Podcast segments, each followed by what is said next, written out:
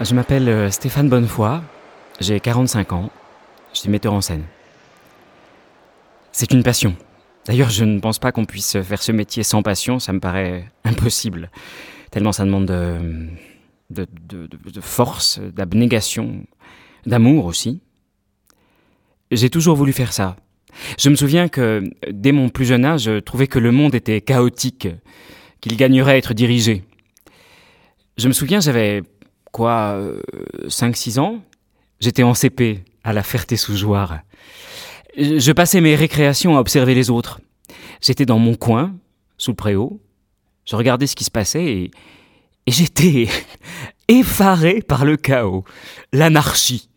Je me disais, mince alors, on est 80 à courir dans tous les sens et ça ressemble à rien. les autres me prenaient pour un fou. En 78, j'avais 10 ans et, mon père m'a emmené au défilé du 14 juillet. Je crois que c'est là que ça s'est passé. Il m'a pris sur ses épaules et, je voyais tous ces types marcher au pas. Tout était merveilleusement chorégraphié. Je me suis senti envahi par, je ne sais pas comment dire, une forme de sérénité, une sensation délicieuse. Je savais que tous ces types-là, ils étaient dans le vrai. Vous voyez ce que je veux dire? Là, j'ai compris que mon rôle sur Terre, c'était de diriger les autres. J'ai commencé les ateliers théâtre vers 10-11 ans et, j'ai tout de suite accroché. Je, je pense qu'à 13 ans, je savais que je serais metteur en scène. À 19 ans, je suis admis au Conservatoire national supérieur d'art dramatique de Paris, dans la classe de Sergei Jabovski, qui sera mon mentor durant mes trois années d'apprentissage. On a été très proches avec Sergei. Très proches. C'est lui qui m'a fait découvrir Leni Riefenstahl. Et, ça a été le, le premier choc de ma jeune carrière. Il, il faut revoir Le Triomphe de la volonté. Il faut absolument revoir ce film aujourd'hui. Et, je le dis, même si ça choque les bourgeois, je m'en fous, il faut revoir ce film aujourd'hui. hein. Et je le répète, c'est un chef-d'œuvre. Vous pouvez être le plus convaincu des pacifistes, en, en une heure un quart, vous avez envie d'envahir la Pologne. C'est implacable.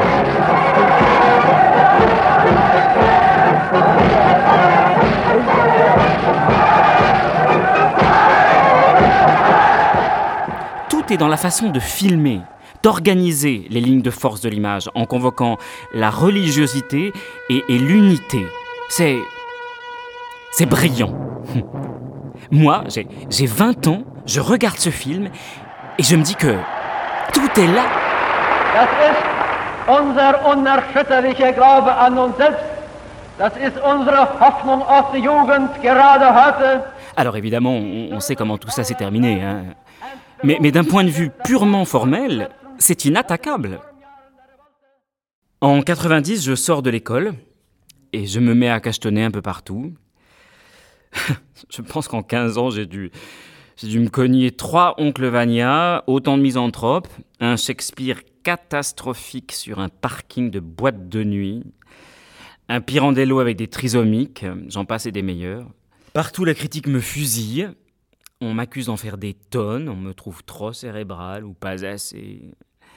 On m'utilise à contre-emploi. La compagnie finit par couler. C'est la descente aux enfers. Je me retrouve à diriger trois comédiens qui s'en foutent dans des productions sans intérêt. Et puis, plus rien. On m'oublie. 2003-2004, c'est. C'est la traversée du désert qui commence. Un tunnel sans fin. L'alcool. La solitude. Les amis d'hier qui s'éloignent. Et puis, le salut. Un jour, je tombe par hasard sur un reportage sur Arte qui va changer ma vie. On est en Corée du Nord, pardon, en République populaire démocratique de Corée. Ça se passe dans un stade. C'est le festival Arirang. On voit des milliers de gymnastes défiler dans des tableaux somptueux sur fond de musique traditionnelle. C'est beau À couper le souffle. Et là, j'ai une révélation. Je me dis, c'est pour toi, il faut que tu y ailles. Ton salut passe par l'exil. Le lendemain matin, 8 heures, je fais le pied de grue devant la représentation diplomatique à Paris et un mois après, visa en poche, je suis dans l'avion. Pour moi, c'est c'est le rêve nord-coréen qui commence.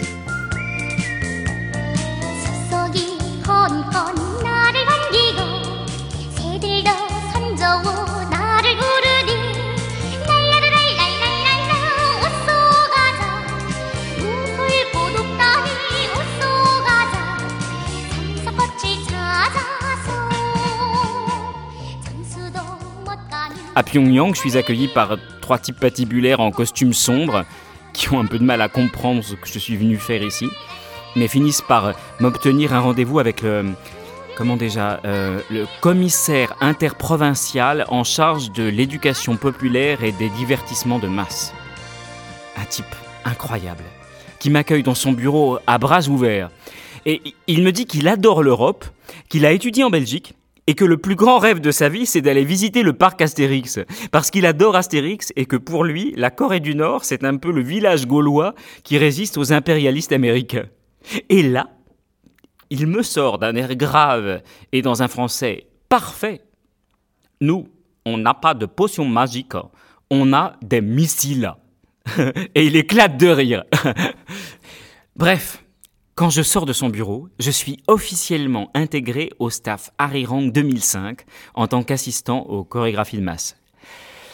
Alors les chorégraphies de masse que je vous explique, c'est une discipline typiquement nord-coréenne qui consiste en gros à, faire se déplacer des danseurs par groupe de 5000. Ça s'improvise pas. Il y a des règles. J'ai énormément appris. Les Nord-Coréens sont des gens formidables. Quand je vois l'agitation et, la nonchalance des Parisiens, je me dis qu'on aurait énormément à apprendre de ces gens-là. Hein. Si seulement on, arrêtait de les affamer à coups d'embargo, d'ultimatum et, que sais-je. Je comprends pas. Quand je regarde autour de moi, à Pyongyang, je ne vois vraiment pas où est le danger. Ah, alors ici, nous sommes sur l'avenue Mansudae, en plein cœur de la ville. Et, déjà, ce qui est frappant, c'est le calme. Non mais, écoutez-moi ça. On se croirait presque à la campagne. Alors ça, c'est les studios Mansouday. C'est le cœur de la propagande du régime. 4000 salariés qui passent leur journée à, produire tous les supports de communication liés au pouvoir. Affiches, statues, boîtes d'allumettes, tout, tout, tout. Et, ah, par ici, à 200 mètres, vous avez le square Kim Jong-il, le haut lieu des parades militaires. Ah, et puis à l'horizon, là, c'est le top du top. L'hôtel Ruiyong, qui culmine à 330 mètres et qui abrite euh, rien. Le plus grand décor du monde. Baignure à la puissance 50. Oh Vous voyez les gens sur le marché là-bas? Hein, euh, Regardez-les bien. Observez leur silhouette, leur démarche. C'est formidable. Même les corps sont socialistes. Avec le je me dis que finalement, j'ai, j'ai été fidèle à ma vocation. Je suis allé vivre au seul endroit au monde où le spectacle est vraiment partout, tout le temps. Vous pouvez être PDG de Disneyland, quand vous rentrez chez vous le soir, vous, vous replongez dans la vraie vie et les tracas. Alors qu'ici, la fiction ne s'arrête jamais.